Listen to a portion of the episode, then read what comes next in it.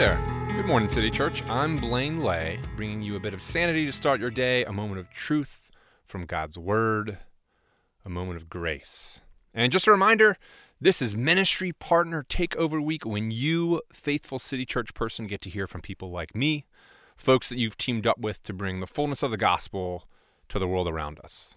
I'm the executive director at RCLI, that stands for the Richmond Christian Leadership Initiative.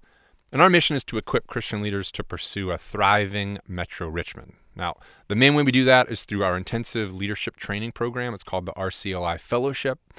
And our program helps Christian professionals learn about God's story, the story of Richmond, and what that might mean for their own story as they think about life and work, how do all these things fit together.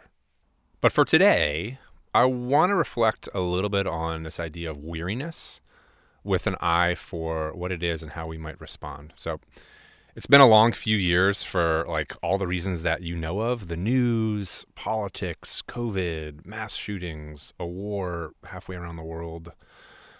All that stuff has just been a lot. And, and like day to day life is hard enough, keeping kids fed and clothed and out the door, off to school. Maybe you've been caring for aging parents. Maybe you live alone and you're just kind of feeling lonely. And through all that, you still got to pay the bills and buy groceries and go to work.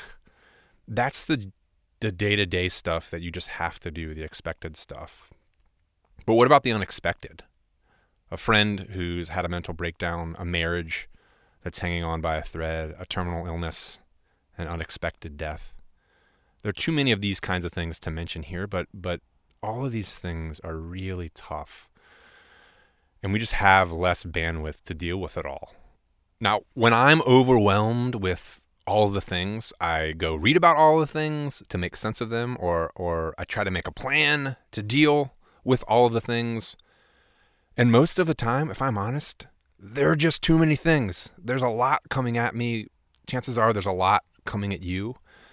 And quite often our first response is to to say, I'm going to trust myself, I'm going to trust my own smarts.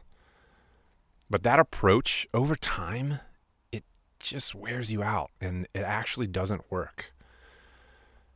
If you're like me, you you don't need more information right now.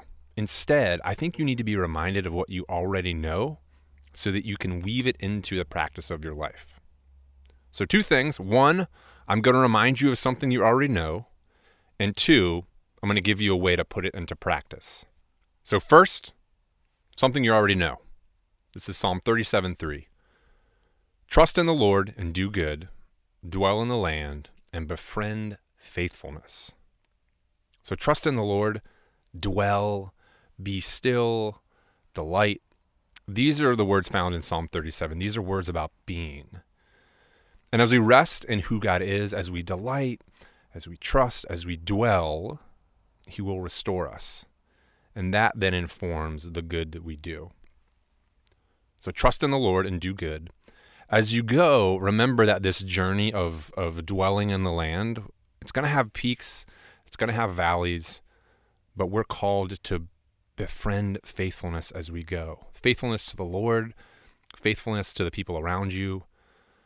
And to be faithful is about giving something of yourself for the good of the other. This is the model of Christ. This is what faithfulness looks like. And God doesn't promise to eliminate all the problems in your life, he promises his presence right there in the midst of them. So the invitation is to dwell with him as he dwells in you. And as you experience his presence, you'll feel um, more present with him. And he might actually lead you to be that very presence to someone else. So here's the passage again Psalm 37 3 Trust in the Lord and do good, dwell in the land and befriend faithfulness. So, all that, that's just a reminder of what you already know. So, here's the second part I'm going to give you a practice. I mentioned that we run a leadership program called the RCLI Fellowship. And as a part of that experience, we train people on spiritual disciplines that they can weave into their life. So, I'm going to give you one. Are you ready? It's called the breath prayer.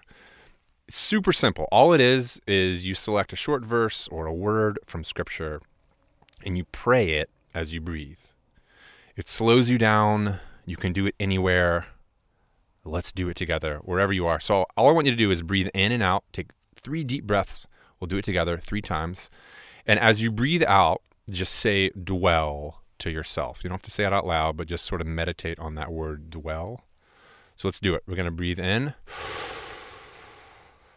and breathe out.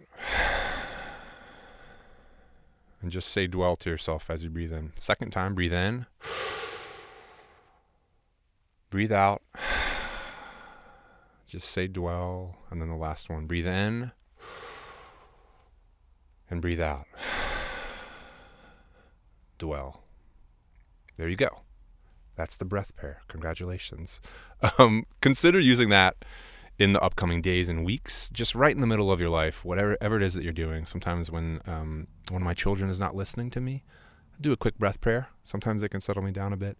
Um, but it can be helpful just to remind yourself that through Christ, God dwells with you. The breath prayer is just one way of many to remind yourself of that. I'm Blaine Lay from RCLI. I hope you have a great day. Dwell in God's goodness today. Remember His grace. Stay well and do good.